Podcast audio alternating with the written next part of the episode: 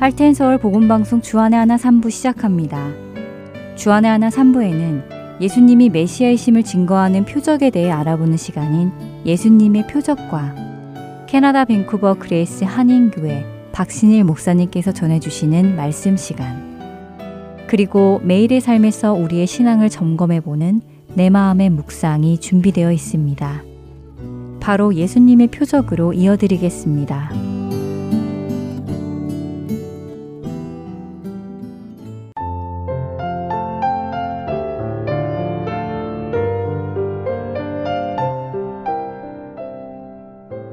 청자 여러분 안녕하세요. 예수님의 표적 진행의 민경은입니다.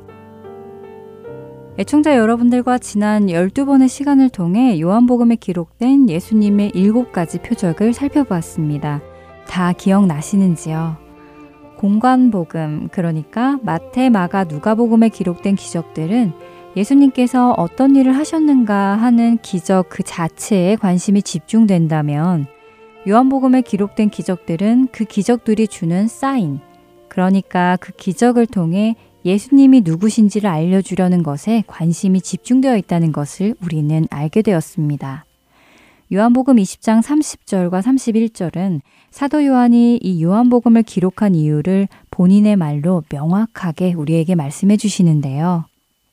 예수께서 제자들 앞에서 이 책에 기록되지 아니한 다른 표적도 많이 행하셨으나 오직 이것을 기록함은 너희로 예수께서 하나님의 아들 그리스도이심을 믿게 하려 함이요 또 너희로 믿고 그 이름을 힘입어 생명을 얻게 하려 함이니라.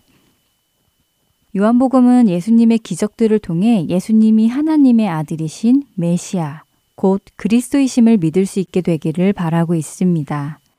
그리고 그 믿음을 통하여 예수님을 알게 되고 예수님을 힘입어 우리로 영원한 생명까지 얻게 하기를 원하고 계시지요. 그래서 우리는 지난 시간 동안 예수님의 일곱 가지 기적을 살펴보며 그 기적이 무엇을 알려주는 표적인지를 공부한 것입니다. 예수님의 표적, 오늘 그 마지막 시간으로 지난 시간에 나눈 것들을 정리해 보려 합니다. 먼저 첫 번째 표적인 가나 혼인잔치에서 물로 포도주로 만드신 표적을 생각해 보지요. 성경 속의 포도주는 기쁨의 상징이며 축복의 상징이기도 하다고 말씀드렸는데요.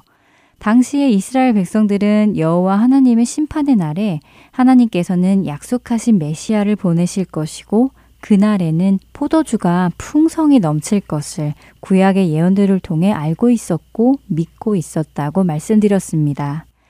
그렇기에 예수님의 첫 표적이 가나의 혼인잔치에서 물로 포도주로 만드신 것은 바로 이분이 하나님께서 약속하셨던 그 메시아이신 것을 풍성한 포도주를 선사하심으로 선포하며 시작하신 것이지요. 예수님의 첫 표적을 보고 예수님의 제자들은 그를 믿었다고 요한복음 2장 11절에 말씀하셨습니다. 예수님의 두 번째 표적은 가버나움에 살고 있는 왕의 신하의 아들을 가버나움까지 가지 않으시고 갈릴리에서 말씀으로만 고치신 기적이었습니다. 이사야서 9장에는 멸시당하던 스불론 땅과 납달리 땅을 하나님께서 영화롭게 하실 것이며 흑암에 행하던 백성에게 큰 빛이 비칠 것을 예언하시며 한 아이가 우리에게 낳고 그의 어깨에 정사를 메었고 그의 이름은 기묘자라는 말씀이 예언의 말씀으로 기록되어 있습니다. 예수님께서는 세례를 받으시고 마귀에게 시험을 받으신 후 갈릴리로 가셨음을 성경은 기록하며 바로 그 갈릴리 지역에 예언의 말씀 그대로 빛을 비추심으로 예언을 성취하신 것이었습니다.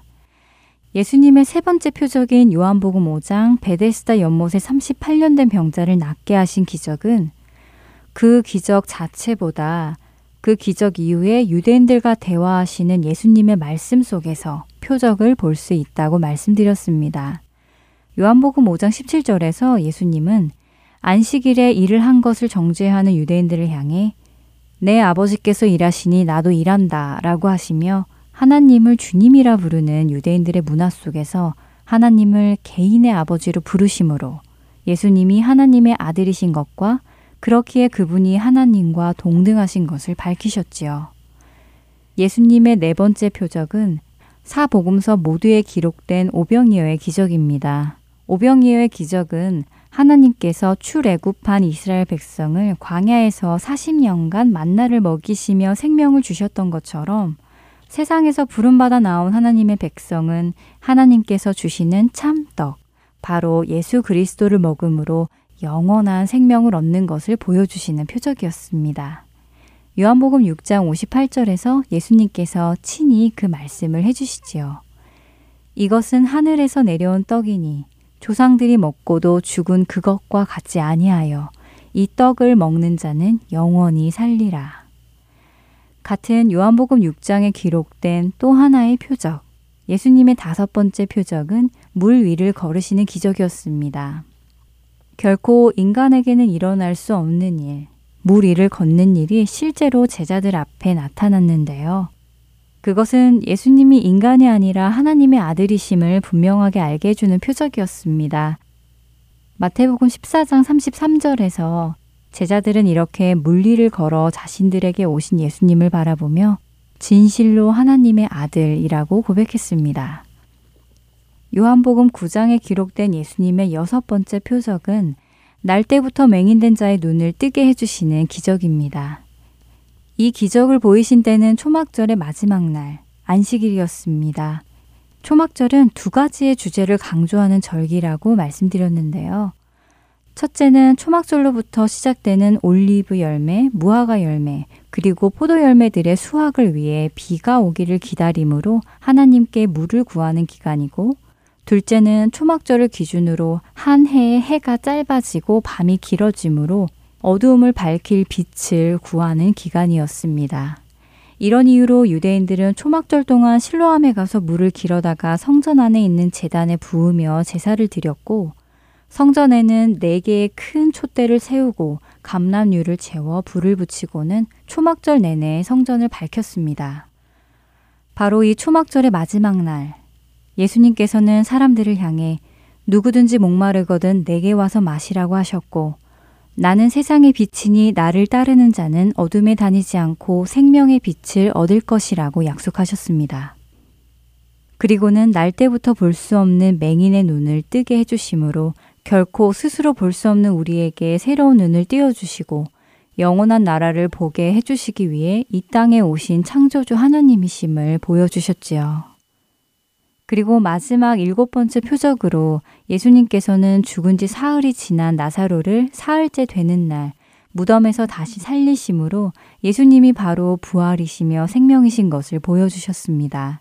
그리고 이 표적은 공공의 사람들에게 보여주셨는데요. 그 이유는 표적을 보여달라는 유대인들과 바리새인들에게 보여주실 표적은 요나의 표적 외에는 없다고 하신 말씀을 지키시기 위함이었습니다. 요나가 사흘 동안 물고기 뱃속에 죽어 있다가 다시 살아난 것처럼 예수님은 사흘 동안이나 무덤에 있었던 나사로를 다시 살리셨습니다. 그리고 예수님은 마지막으로 한 가지 표적을 더 보여주셨는데요. 그러나 그 표적은 일곱 번째 표적에 함께 포함되어 있는 표적이었습니다.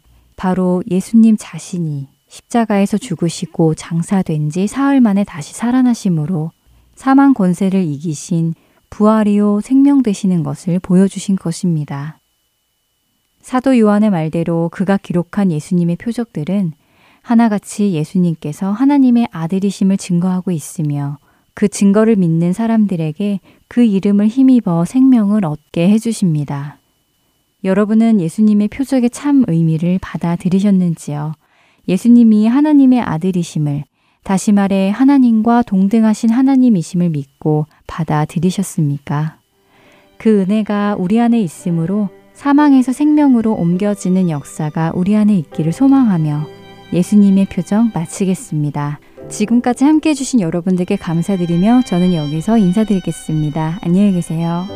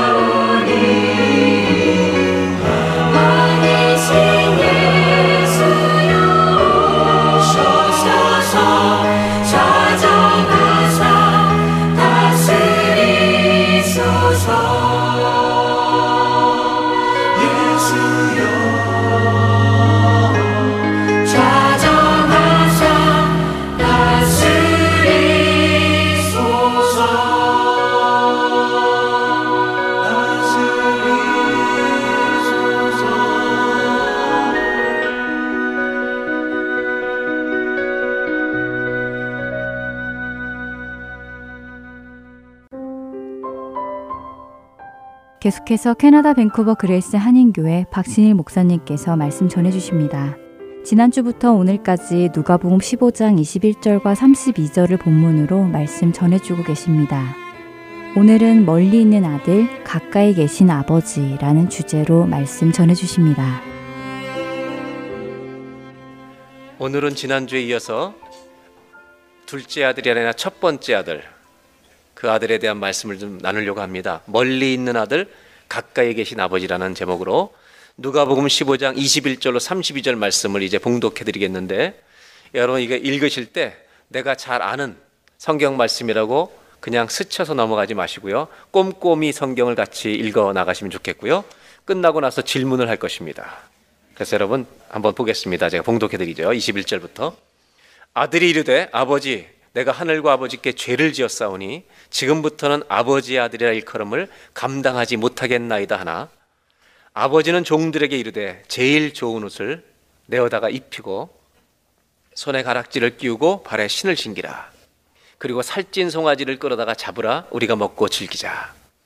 이 내 아들은 죽었다가 다시 살아났으며 내가 잃었다가 다시 얻었노라 하니 그들이 즐거워하더라. 25절 마다들은 밭에 있다가 돌아와 집에 가까이 왔을 때 풍악과 춤추는 소리를 듣고 한 종을 불러 이 무슨 일인가 물은데 대답하되 당신의 동생이 돌아왔음에 당신의 아버지가 건강한 그를 다시 맞아들이게 됨으로 인하여 살찐 송아지를 잡았나이다 하니 28절부터 32절까지 다 같이 읽겠습니다. 그가 노하여 들어가고자 하지 아니하거늘 아버지가 나와서 권한대 아버지께 대답하여 이르되 내가 여러 해 아버지를 섬겨 명을 어김이 없거늘 내게는 염소 새끼라도 주어 나와 내 벗으로 즐기게 하신 일이 없더니 아버지의 살림을 창녀들과 함께 삼켜버린 이 아들이 돌아오매 이를 위하여 살찐 송아지를 잡으셨나이다. 아버지가 이르되 예 너는 항상 나와 함께 있으니 내 것이다 내 것이로되 이 내 동생은 죽었다가 살아났으며 내가 잃었다가 얻었기로 우리가 즐거워하고 기뻐하는 것이 마땅하다 하니라 아멘. 여러분 두 아들 중에 누가 더 나쁜 것 같아요? 누가 더 나쁜 것 같아요? 둘째요, 첫째요, 둘 다 나빠요. 예, 둘 다 나쁜 것은 알아요. 예, 그래요. 둘 다 나쁜 것은 우리 알아야 돼요. 제가 질문하려고 하는 질문은 그것이 아니라 이 큰형이 잔치에 들어갔습니까? 안 들어갔습니까? 어떻게 됐는지 결론을 맺지 않고 있다는 것입니다. 오늘 비유 속에는 아직 안 들어간 채로 끝나고 있습니다. 둘째 아들의 이야기는 하나님 아버지의 사랑과 한없는 용서를 보여주고 있습니다. 무슨 말이냐면 어떤 종류의 죄와 우리가 과거에 어떤 삶과 행동을 저질렀다 할지라도 하나님 아버지 앞에 돌아온 자는 하나님의 사랑과 용서 앞에 다 사함을 받는다는 하나님의 은혜를 소개해 주고 있습니다. 그래서 여러분 복음은 뭐냐면 하나님의 은혜가 우리의 죄를 이긴다는 것입니다. 그것이 복음이죠. 그렇다면 이 오늘 큰아들의 이야기는 하나님께서 우리에게 무엇을 말씀하시려고 하는 것일까? 그것을 오늘 나누려고 합니다. 아버지는 둘째 아들이 돌아온 것을 기뻐서, 너무 기뻐서, 그것이 기뻐서 잔치를 벌이고 죽었다가 살아온 아들이라고 엄청나게 큰 잔치를 소를 잡고 합니다. 그런데 그 소식을 듣고 형은 들어가지 않습니다. 화가 단단히 났습니다. 왜 이렇게 화가 났냐면 아버지의 재산, 유산의 3분의 1을 다 가져간 이 동생이 그 소유를 다 쓰고 돌아왔기 때문입니다. 그런데 아버지가 맞이해 주시고 환영합니다. 지금 남아있는 모든 재산은 형의 것인데 만약에 저 녀석이 들어와서 같이 살게 되면 내 상속의 재산을 일부를 또 줘야 되기 때문에 절대로 기뻐할 수가 없습니다. 몹시 속이 상했습니다. 집에만 있고 아버지 말을 지키며 열심히 종교 생활 잘했던 그런 교회를 하나님을 사랑하는 것이 아니라 이렇게 다니면 하나님이 축복하겠지. 이런 종교성만 가지고 교회를 열심히 다닌 형과 같은 사람들. 이 사람들은 이렇게 살다 온 사람이 반갑지가 않은 것입니다. 예수님은 왜 결론을 이 형이 들어갔는지 안 들어갔는지 안 들어간 채로 끝내고 있느냐? 해피엔딩이 아닌 것처럼 끝내고 있느냐? 그 이유는 이 비유를 누구에게 전하려고 하는지 분명한 목적을 가지고 예수님 말씀하고 계시기 때문입니다. 누가 보면 15장에는 세 가지의 비유가 나오는데 이른 양의 비유, 이른 양을 찾죠. 열 드라크마 동전을 찾는 한 여인의 비유, 세 번째 탕자의 비유입니다. 근데 이 비유를 어떤 배경에서 말씀하시냐면 15장 1절 2절에 이런 상황에서 말씀하시는 것을 우리가 알고 읽어야 합니다. 모든 세리와 죄인들 이 당시에 손가락질 받는 사람들인데 이들이 예수님의 말씀을 들어 가까이 나오니 2절 다 같이 읽겠습니다. 바리새인과 서기관들이 수군거리되 이 사람이 죄인을 영접하고 음식을 같이 먹는다 하더라. 예수님이 하나님의 아들이라고 하는 분이라면 종교적인 도덕적인 이런 걸 잘 지키고 준수한 바리새인들하고 같이 어울려야지 왜 저렇게 지멋대로 살았던 사람들과 주님이 같이 어울리시냐 여기에 바리새인들은 몹시 불쾌한 것입니다.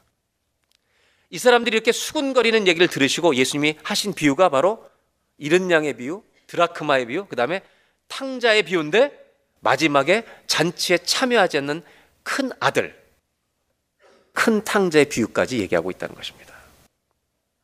이 바리새인들은 지금 불만이 많습니다.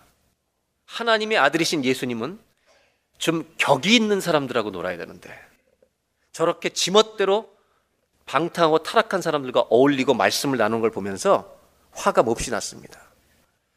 결국 이 바리새인들은 떠들기 시작합니다. 이해가 안 됩니다, 형처럼. 그래서 결국 잔치를 벌이는 이 이야기를 들으면서 예수님은 형의 이야기를 통해 그들의 심정을 그대로 보여주고 있습니다. 28절 다시 보겠습니다.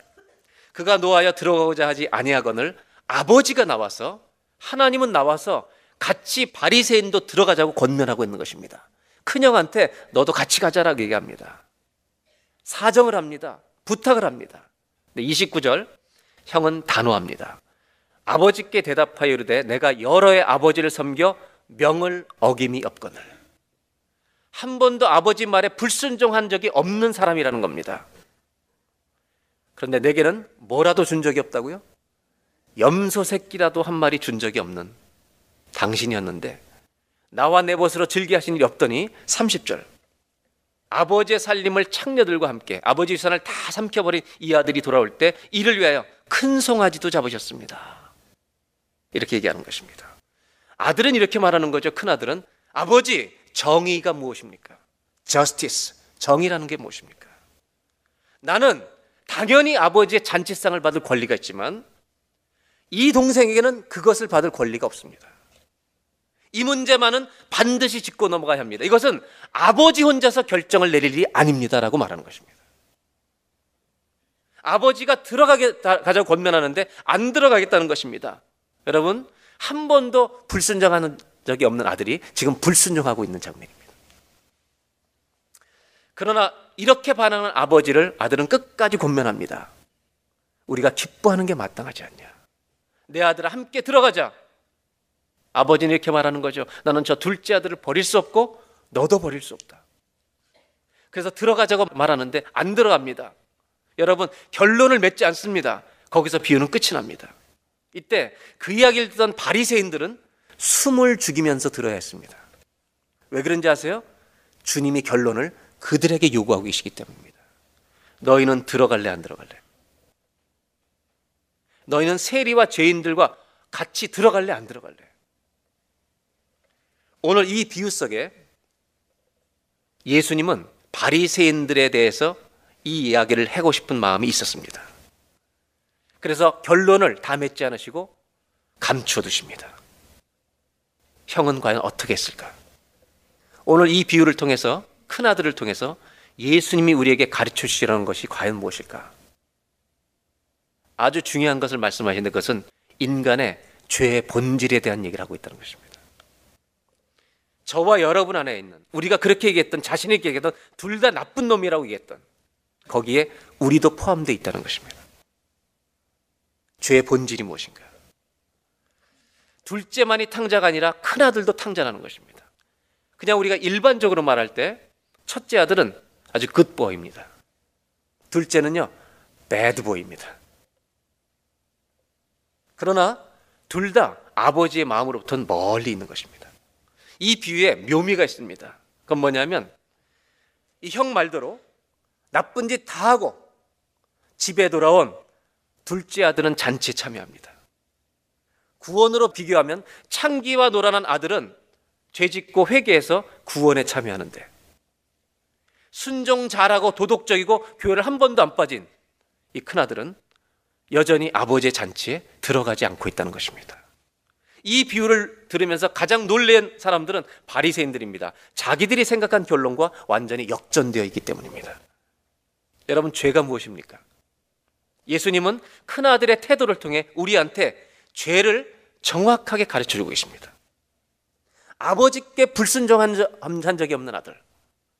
교회 밖을 떠나지 않고 종교 생활을 하면서 열심히 주의를 지키면서 하나님 말씀을 자기 나름대로 살아보려고 율법처럼 지키려고 애썼는데 그의 안에는 사랑이 없습니다. 의만 남아 있습니다. 왜 그런지 아세요? 이렇게 살면 하나님이 나를 복 주셔야 마땅하다고 생각하기 때문입니다. 큰아들과 아버지의 이 내면적인 거리감은 죄 때문에 온 것도 아니고 불순종 때문에 온 것도 아닙니다. 둘째처럼 멀리 도망간 적도 없습니다. 오히려 이 아버지와 큰아들 사이의 마음을 멀리 떨어지게 한 것은 이 큰아들 안에 있는 교만함이라고 하는 것입니다. 나는 선하고 동생은 악합니다. 그는 버림받아야 마땅하고 나는 나는 환영받아야 합니다. 그는 대접받을 자격이 없고 나는 이 잔치상을 받아야 될 사람입니다. 바로 내가 받아야 합니다. 그리고 나만이 선하다는 자기의, 자기의로. 이것이 아버지가 버려놓은 이 귀한 잔치에 들어가지 못하게 하는 이 아들의 장애물입니다. 여러분, 둘째 아들이 집을 나갔던 것은요, 아버지에게 유산을 달라고 하면서 내 인생의 아버지는 더 이상 살아계시지 않다는 아버지의 사망 선언입니다. 신은 죽었다는 선언입니다. 그래서 이 아들은 막내 아들은 아버지를 원했던 것이 아니라 뭘 원했냐? 아버지의 재산을 원했던 것입니다. 그러면 큰 아들로 돌아옵니다. 큰 아들은 아버지 말을 잘 들었습니다. 그렇다면 이 큰 아들은 아버지를 원한 것입니까? 아버지의 소유를 원한 것입니까? 아버지를 원한 거예요? 아버지의 소유를 원한 거예요? 똑같다는 말입니다. 이 아들은 아버지 곁을 떠나지 않았지만 이 아들의 마음은 아버지에게 가까이 있습니까? 멀리 있습니까? 아주 멀리 있습니다. 설득하는 이 아버지 앞에 아들은 큰 소리를 치고 있습니다.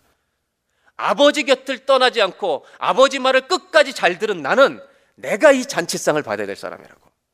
아버지는 나한테 보상을 해줘야 되는데 염소 새끼 한 마리 안 잡아주고 그렇게 큰 송아지를 저 나쁜 놈한테 잡아주냐고. 여러분 이 두 아들은 모두 아버지를 사랑한 것이 아닙니다. 아버지를 이용하고 있을 뿐입니다. 아버지를 사랑한 적이 없습니다. 아버지의 아버지의 가진 재산을 통해 자신의 목적을 이루려고 하는 것뿐입니다. 그렇다면 이제 이 큰 아들의 죄가 무엇인지를 밝혀내야 합니다. 죄의 본질이 여기 있는 것입니다. 작은 아들의 죄는 너무나 분명합니다. 아버지가 죽었다고 선언하고 유산을 달라는 것입니다. 이것은요, 신은 죽었다는 것입니다. 하나님은 안 계시다. 여러분, 우리를 창조하신 하나님을 거부하는 것은 나를 낳아주신 부모님을 내가 부모님이 나의 부모님이 아니라고 하는 것은 정말 큰 죄입니다. 그러나 이 큰아들의 죄는 무엇인가? 이 아들은 도덕적으로 착했습니다. 하나님의 율법을 잘 지키는 종교인이었습니다. 그리고 말합니다. 나는 그래서 아버지의 기업과 소유를 받기에 합당한 자식이라고 말합니다. 여러분, 막내는 아버지가 죽었다고 얘기하고 재산을 가져가고 이 큰형은 내가 이런 선한 삶을 살았기 때문에 아버지의 기업을 받기에 합당하다고. 내가 이렇게 비교적 선하게 살았기 때문에 천국에 들어갈 수 있다고 얘기하는 것입니다. 무슨 얘기인지 아세요? 성실하게 선하게 산 사람 가운데는 메시아가 필요 없는 사람이 있다는 것입니다. 구세주가 필요 없는 사람이 있다는 것입니다. 자기 인생에 예수 그리스도라는 구세주가 들어올 여지가 없는 사람들이 있다는 것입니다. 왜? 자기 의 때문에. 내 인생에 구세주는 필요 없습니다. 예수는 필요 없습니다라는 선언이 이 큰형의 선언입니다, 여러분. 나는 내 삶을 통해 구원받을 자격이 있다고 당당히 주장하는 것입니다. 내가 하나님 아버지의 천국을 받을 만한 사람이라고 내가 얼마나 의롭게 사는지 아냐고 우기는 것입니다. 이것이 자기의 교만이고 하나님 앞에 큰 죄라는 것을 밝혀내고 있습니다. 동생은 아버지를 버렸는데 형은 지가 아버지의 자리에 올라가 버렸습니다. 동생은 하나님을 버렸는데 형은 지가 하나님의 자리에 올라가 버린 것입니다. 그리고 자기가 자기를 구원할 수 있다고 생각한다는 것입니다. 여러분, 예수 믿기 가장 어려운 사람들이 자기 의를 가진 사람. 안 믿는 사람한테 천국에 어떤 사람들이 갑니까? 물어보면 이렇게 얘기하죠. 비교적 착하게 산 사람들이 가겠죠. 하나님 앞에 선한 자가 없다는 것을 알지 못하기 때문입니다. 나는 그 모든 것을 받기 합당한 사람이라고 나 같은 사람이 천국의 티켓을 받아야 된다고 지금 큰아들은 우기고 있는 것입니다.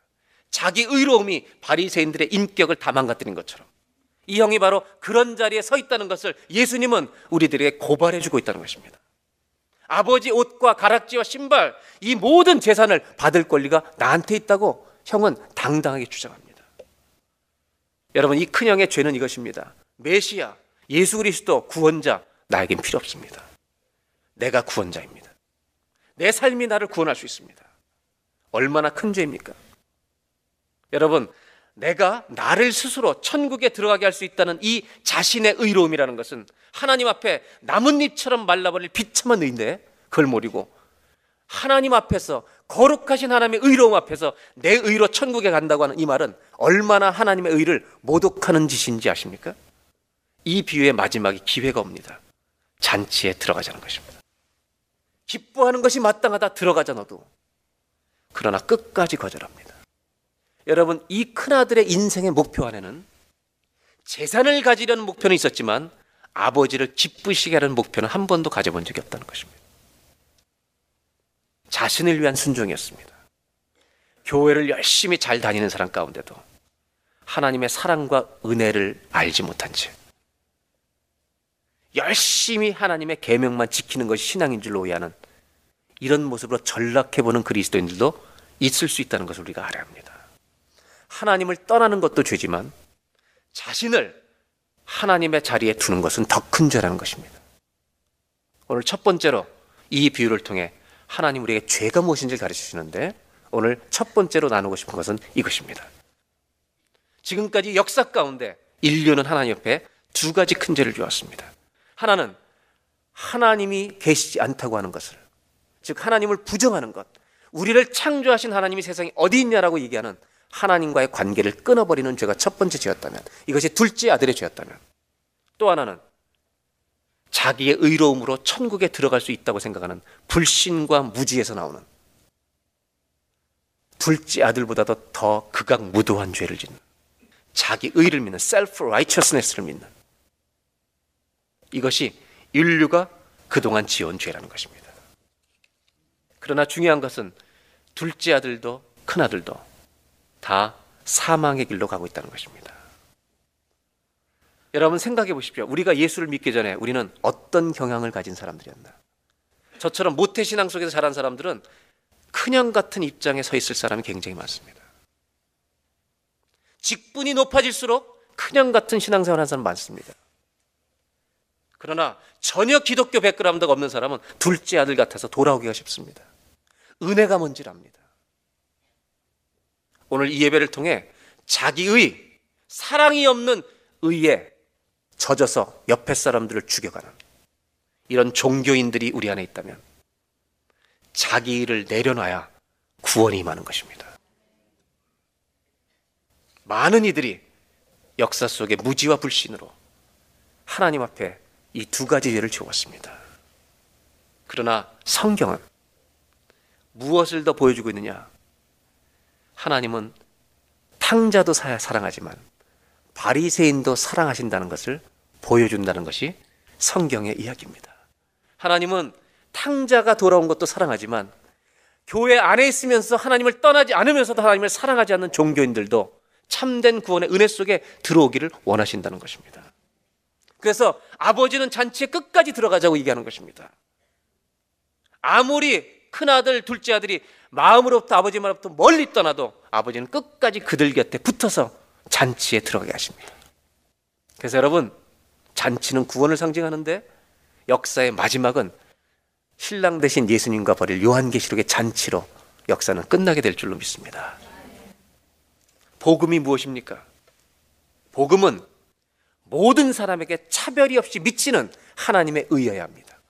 탕자에게도 복음이지만 바리새인에게도 복음이 한다는 것입니다. 결국 이 비유는 작은 아들의 이야기인 것 같았는데 오늘 읽어보니까 큰 아들의 이야기인 것 같은데 아니요 이 이야기는 아버지 사랑의 이야기라는 것입니다. 형은 잔뜩 화가 나 있습니다. 들어가자는데 화가 나서 안 들어갑니다. 28절을 보세요. 그가 노하여 들어가자 하지 아니하거나 아버지가 나와서 권합니다. 사정을 합니다. 들어가자, 들어가자. 이 기쁨에 참여하자. 29절. 이렇게 말합니다. 아버지께 대답하여 이르되 내가 여러 해 아버지를 섬겨. 여기 중요한 말이 있습니다. 내가 저놈 떠나가 있는 동안 몇 년 동안 아는 아버지를 떠나지 않고 섬겼습니다. 여기 성경에 보여주고 있죠. 둘째 아들이 몇 년 정도 나가 있었는지 한 달 두 달 나가 있는 게 아닙니다. All these years 나 혼자 아버지를 섬긴 기간입니다. 그런데 여러분 영어 성경에 아주 재밌는 말이 있습니다. I've been slaving for you. 나는 종처럼 섬겼습니다라는 것입니다. 이 아들은 아들의 자리에 있었던 적이 없습니다, 여러분. 왜 종처럼 섬겼느냐? 이렇게 섬겨 하나님 아버지가 나를 축복해 준 줄 알기 때문입니다. 신앙생활은 절대 그렇게 하면 안 됩니다. 여러분, 하나님이 나를 사랑한다는 걸 누리지 못하는 자녀들은 사람한테 인정받으려고 별짓을 다하는 것입니다. 그러나 하나님의 사랑 안에 들어간 사람은 매일 평강이 있습니다. 거기 안식이 있는 것입니다, 여러분. 남을 팔을 비틀고 헐뜯고 비방하고 판단하는 자의 자리에 가지 않습니다. 왜 이 형은 그렇게 하느냐? 종처럼 살았기 때문에 하는 겁니다. 종처럼 이렇게 열심히 했으면 나를 상줘야지라고. 아버지가 얼마나 사랑하시는지 아들이기 때문에 그 은혜를 주는 걸 모르고 있다는 것입니다. 그러면서 30절에 더 얘기합니다. 다 같이 읽겠습니다. 아버지의 살림을 창녀들과 함께 삼켜버린 이 아들이 돌아오매 이를 위하여 살찐 송아지 큰 것도 잡으셨습니다. 여러분 잘 보세요. 창녀들과 함께 다 아버지의 재산을 삼켜버린 이 아들이 돌아오는데 이 아들을 뭐라고 표현하고 있는지 아세요? 당신의 아들이라고 얘기합니다. 이 형은 동생과 관계 자체를 끊어버립니다. 당신의 아들이 돌아왔습니다. 살찐 송아지를 잡으셨네요. 아버지 이럴 줄 몰랐습니다. 더 멀리 갑니다. 그런데요, 아버지는 더 가까이 갑니다. 31절. 아버지가 이르되, 예, 너는 항상 나와 함께 있으니 내 것이 다 너의 것이로되. 이건 굉장히 중요한 말입니다. Everything I have is yours. 내가 가지고 있는 모든 것이 yours, 너의 것이다. 그리고 32절. 이 너의 동생은 죽었다가 다시 살아났습니다. 여러분, 당신의 아들이라 그러는데 아버지는 뭐라고 하냐면 누구 동생이래요? 네 동생이라고 얘기하는 겁니다. 이 네 동생이라는 것을 확인해 주는 겁니다. 네 동생은 죽었다가 살아났으며 잃어버렸다가 다시 얻었기로 우리가 즐거워하고 기뻐하는 것이 we had to celebrate. 우리는 이것을 즐거워하는 것이 마땅하다. 저는 이 탕자의 비를 읽을 때마다 제가 퀘스천을 가졌던 게 그것입니다. 탕자가 아버지 품에 들어왔을 때 아버지가 안겨줬는데 거기에 universal love라고 하는 하나님의 이 우주적 사랑은 있는데 atonement, 십자가의 대속이 없다는 거예요. 그래서 제가 늘 고민하다가 몇 년 전에 아버지의 고통이 십자가였구나라는 걸 깨달았어요. 근데 이번에 성경을 읽다가 아니요. 큰아들 속에 십자가 담겨 있구나. 이 큰아들의 이야기 속에. 그걸 알게 됐죠. 아버지가 이렇게 말하죠. 내가 가진 모든 것이 너의 것이로 돼. 여러분, 우리의 구속이라는 것은 예수님 십자가의 보혈에 대가를 지불해야만 오는 것이에요. 그런데 이것이 보이지 않는 거이 비유 안에. 가장 중요한 기독교의 복음을 얘기하고 있는데 큰 아들을 통해서 볼 수 있습니다. 여러분, 아버지는 용서하는데 형은 용서가 되어야 한대요. 다시 물어보겠습니다. 아버지는 둘째 아들을 용서하는데 형은 동생을 용서해요? 안 해요? 할 생각이 없습니다. 왜냐하면 이유가 있다는 것입니다. 여러분, 용서를 받는 사람은 둘째 아들의 입장은 돈을 내고 받는 거예요? 거저 받는 거예요? 예, 여러분, 이걸 이해하셔야 됩니다. 용서를 받는 사람은 free grace, 값없이 주시는 은혜를 받게 될 줄로 믿습니다. 우리가 구원받을 때 우리는 하나님의 전적인 그 free grace, 값없이 주시는 은혜를 통해서 우리는 구원받는데 여러분 이걸 하셔야 됩니다. 용서를 주시는 분은 대가를 지불해야 된다는 것입니다. 지금 아버지가 이렇게 말합니다. 남아있는 모든 재산 3분의 2잖아요. 아버지가 운영하고 있는 것까지 다 이것이 지금 형의 것이에요. 왜 3분의 1은 가져갔으니까. 이것이 다 네 것이다. 그러면 이렇게 말하는 거죠. 저 동생을 받아들인다는 건 용서한다는 것은 네가 가진 것 중에 일부를 떼서 줘야 되는 대가를 지불해야 되는 일이라는 것입니다. 이것이 십자가 희생입니다. 그러나 이 바리새인 같은 형은 절대 손해 볼 생각이 없습니다. 개와 나는 다르다 이거예요. 나는 내 구원을 내가 얻는다 이거예요. 그래서 메시아 구세주가 필요하지 않다는 거예요. 잊지 말아야 합니다, 여러분. 용서 받는 사람은 그냥 받지만 거저 받지만 용서하는 사람은 대가를 지불하는 것입니다. 형은 동생에게 재산 주는 것을 원치 않습니다. 비용 지불을 원하지 않는다는 것입니다. 왜 내 걸 줘야 돼요? 그러나 아버지는 주려고 하는데 아버지가 주는 것도 원치 않습니다. 자신에게 손해가 오기 때문입니다. 안타깝게도 이 둘째 동생은 아버지의 품에 안겼는데 참된 형이 없습니다. 형이 아니라 바리새인을 가지고 있는 것입니다. 여기 십자가 감춰져 있습니다. 아버지는 모든 것이라도 주고 싶습니다. 손해를 보더라도 더 주고 싶습니다. 자기의 것을 기꺼이 내어주신 아버지가 있습니다. 이것이 참된 형의 모습이어야 한다는 것입니다. 용서는 언제나 대가를 지불해야 되는 것인데 형처럼 우리의 예수님은 바리새인의 자리에 서서 우리를 바라보지 않으십니다. 큰 형이 아니라 참된 형으로 가족으로 아버지로 당신의 것을 모든 것을 주십니다. 그리고 예수님은 누가복음 15장의 이 비유를 말씀하신 후 십자가를 지러 골고다로 올라가십니다. 제가 아까 성경을 읽다가 갑자기 눈물이 났어요. 그래서 잠깐 그랬는데 왜 그랬냐면 제일 좋은 옷을 갖다 입히라는 구절 때문이에요. 예수님은 십자가에 가셨습니다. 골고다에 올라가셨습니다. 십자가 위에 당신의 옷은 찢김을 당해 벗김을 당했습니다. 예수님이 옷 벗김을 당해서 수치를 당하시고 그분의 거룩한 옷으로 우리의 수치를 가려주신 것입니다. 그분은 대가를 지불하신 것입니다. 우리의 죄와 수치를 덮어주시기 위해서 그분이 벗김당하는 모든 모욕을 우리 입에 당하신 것이 구원입니다. 이것을 바리새인은 모르고 있습니다. 그리고 예수님은 이 비유에 말씀하십니다. 내가 벗어서 저 죄인들에게 입혀줄 이 거룩한 하나님의 의의 옷을 생각하시면서 둘째 탕자 이야기를 하실 때 제일 좋은 옷을 갖다 입혀라. 저가 저지른 수년 동안의 죄를 다 덮어버려. 내 의의 옷을 입혀주라고. 나는 그 비용을 지불하겠다고. 동생을 용서하기 위해서 이 비용을 치르고 대가를 지불해야 한다는 것을 바리새인들에게 가르쳐 주시는 것입니다. 예수님의 사랑과 그분의 희생이 큰아들과의 대화 속에 고스란히 묻어 있습니다. 내 것이 다 네 것인데 이것으로 동생을 살리는 일에 쓰지 않겠느냐. 오늘 두 번째로 주님이 주신 메시지가 있습니다. 예수님은 벗김 당하신 그 옷으로 우리의 죄와 수치를 덮어 주신다는 것입니다. 아버지가 둘째를 맞이하기 위하여 비용을 다 치르신 것처럼 형에게 그 비용을 네가 감당하라고 요구하시는 것처럼 잔치에 들어와서 네 재산으로 동생을 살리라는 것처럼 끝까지 거부하는데 우리의 죄와 수치를 덮어주시기 위하여 십자가에서 옷을 벗김 당하시고 당신의 벗은 그 보혈의 십자가에 피 묻은 옷으로 제일 좋은 옷을 가져다 입히라고 다시는 아무도 벗길 수 없는 구원의 옷을 입혀주라고 우리의 수치를 덮는 우리의 의로는 하나님 앞에 설 수 없는 걸 알기 때문에 하나님의 그리스도의 의의 옷을 저와 여러분에게 입혀 주신 줄로 믿습니다. 주님은 바리새인들에게 교만의 옷을 벗기를 원하십니다.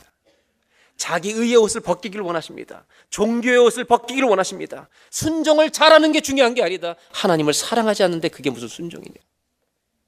자기 교만의 옷을 벗기시고 지가 신앙생활을 제일 잘하는 종교인들한테 한국 교회를 지킨다고 말하지만 한국 교회를 망하게 하는 목사들에게 한국 교회를 지킨다고 하면서 한국 교회를 망하게 하는 장로들에게 그 종교의 옷을 벗으라고. 사랑의 옷을 입으라고. 십자가에 피 묻어서 입으라고. 말씀하고 계신다는 것입니다. 하나님을 떠난 사람이라 교만한 사람이라 차별 없는 사랑으로 하나님은 우리 옆에 계십니다. 여러분은 이 그리스도의 의의 옷을 입고 계십니까? 입으셨습니까? 그분은 대가를 지불하신 것입니다. 당신의 모든 것을 잃어버리는 대가를. 그 은혜를 잊지 말고 사는 저와 여러분 되시길 바랍니다. 마지막으로 나누는 게 이것입니다. 누가복음 15장의 세 가지 비유는 첫 번째 잃은 양을 찾아서 잔치를 벌입니다. 기뻐합니다. 잃어버린 동전을 찾은 여인이 기뻐합니다. 그런데 누가복음 15장은 둘째 아들이 돌아와서 얻은 것을 기뻐하는 아버지인데 큰 아들의 거부하는 모습으로 비유는 끝이 납니다. 그 이유가 무엇입니까? 하나님은 바리새인들에게 질문을 던지고 있습니다. 잘 생각해 봐라. 네가 형이라면 누가 이 동생을 찾으러 나가야 되겠느냐? 동생이 돌아오기 전에 네가 가진 재산의 비용을 들여서라도 이 동생을 찾아야 될 사람이 누구라고 생각하느냐? 형 네가 아니냐? 참된 형이라면 네 재산이 허비된다 할지라도 동생을 찾아와야 되는 게 진짜 형 아니냐 이놈아. 이와 비슷한 사건이 창세기 4장에 나옵니다. 가인과 아벨이 제사를 드리고 가인이 시기가 나서 동생을 죽여버립니다. 그때 하나님이 묻습니다. 네 동생 아벨이 어디 있느냐? 당당하죠, 형은. 내가 내 아이, 아우를 지키는 자니까 Am I a brother's keeper? 걔와 나는 상관이 없습니다. 그때 하나님은 성경에 말씀하지 않지만 이렇게 말씀하시는 거예요. You must be.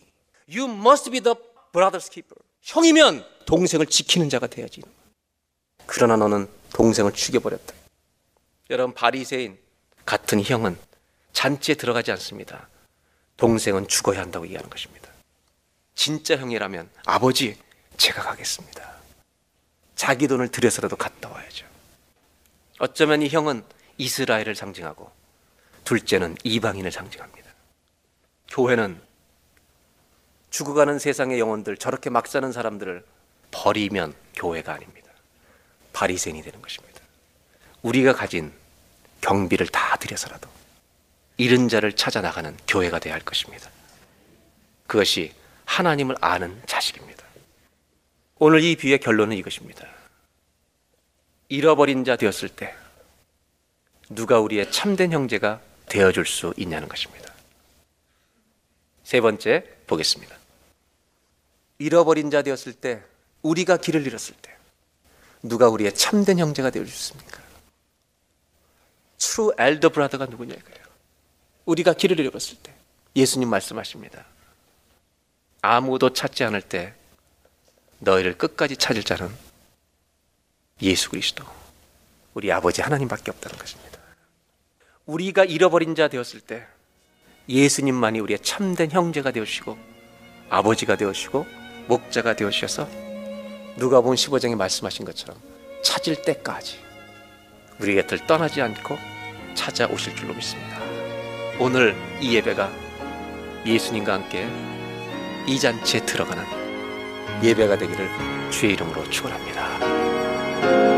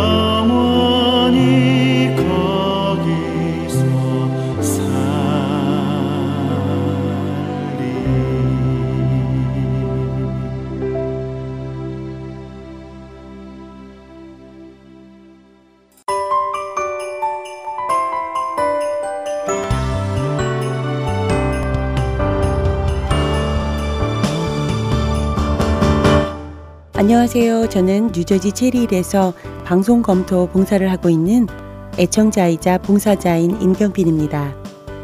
허트앤서울 복음방송에서 1년에 한 번 실시하는 애청자 설문조사 아시죠?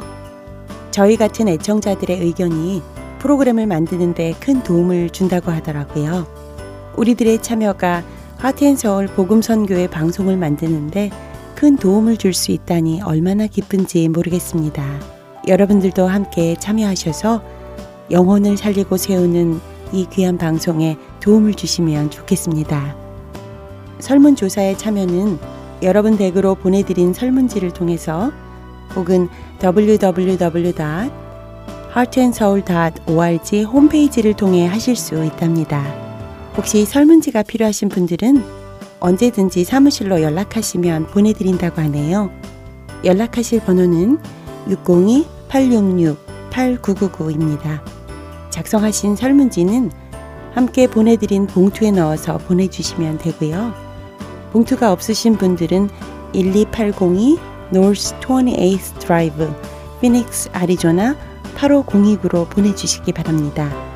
이번 애청자 설문조사는 11월 15일까지 진행되오니 예수님을 사랑하시는 여러분들의 많은 참여를 부탁드립니다.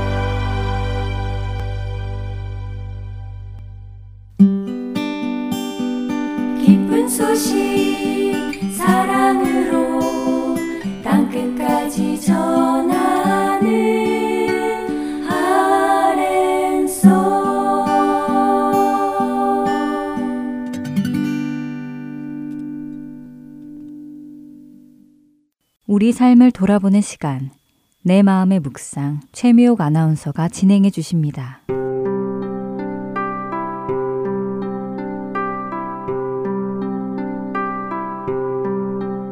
마가복음 7장 18절로 20절에 예수님께서는 유대인들에게 이런 말씀을 하셨습니다. 예수께서 이르시되 너희도 이렇게 깨달음이 없느냐 무엇이든지 밖에서 들어가는 것이 능히 사람을 더럽게 하지 못함을 알지 못하느냐 이는 마음으로 들어가지 아니하고 배로 들어가 뒤로 나감이라 이러므로 모든 음식물을 깨끗하다 하시니라. 또 이르시되 사람에게서 나오는 그것이 사람을 더럽게 하느니라. 예수님의 말씀을 듣던 그 시대의 유대인들의 마음과 생각의 상태는 오늘을 살고 있는 우리들과 크게 다를 바가 없습니다. 그때의 사람들과 마찬가지로 오늘 우리의 마음 속에 있는 것이 입을 통해서 나올 때 우리는 더러워집니다.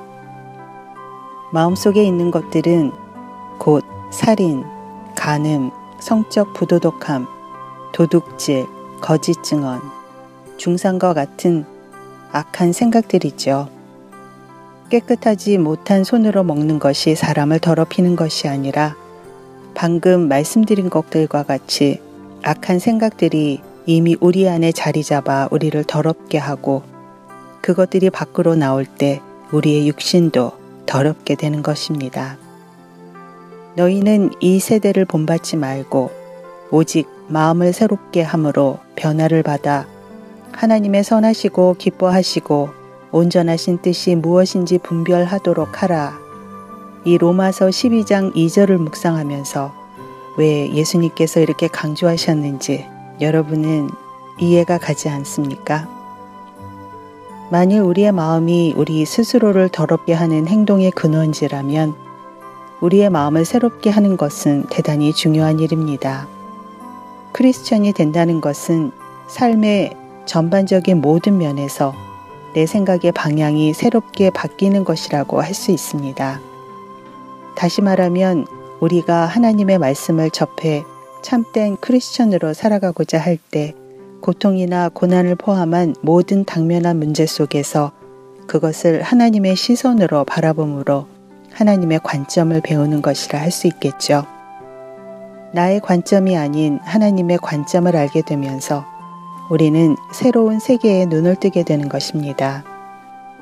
생각이 바르면 나오는 말과 행동은 자연적으로 새롭고 지혜로우며 덕을 세우고 칭찬할 만한 것들이 되지 않겠습니까?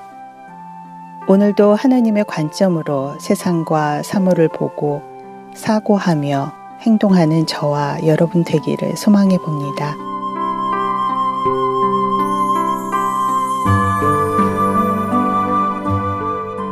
선하시고 온전하신 우리 주님, 우리의 모든 것을 변화시켜 주세요. 우리의 마음을 새롭게 하시고 생각을 거룩하고 순전하게 바꾸어 주시기를 기도합니다. 우리가 영생의 가치 속에서 삶의 어려움을 헤쳐나갈 수 있도록 우리에게 하나님의 관점을 가질 수 있게 지혜 주시옵소서 예수 그리스도의 이름으로 기도드립니다. 아멘.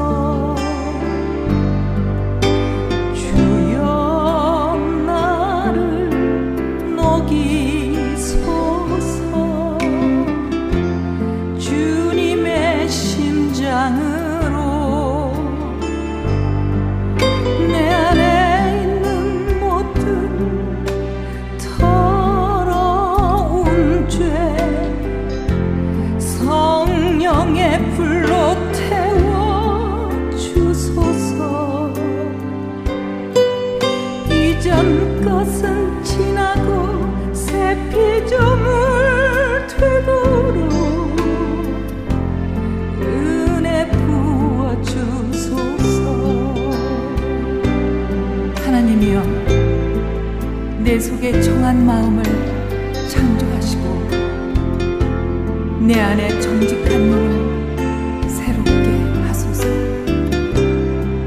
주의 구원의 즐거움을 내게 회복시키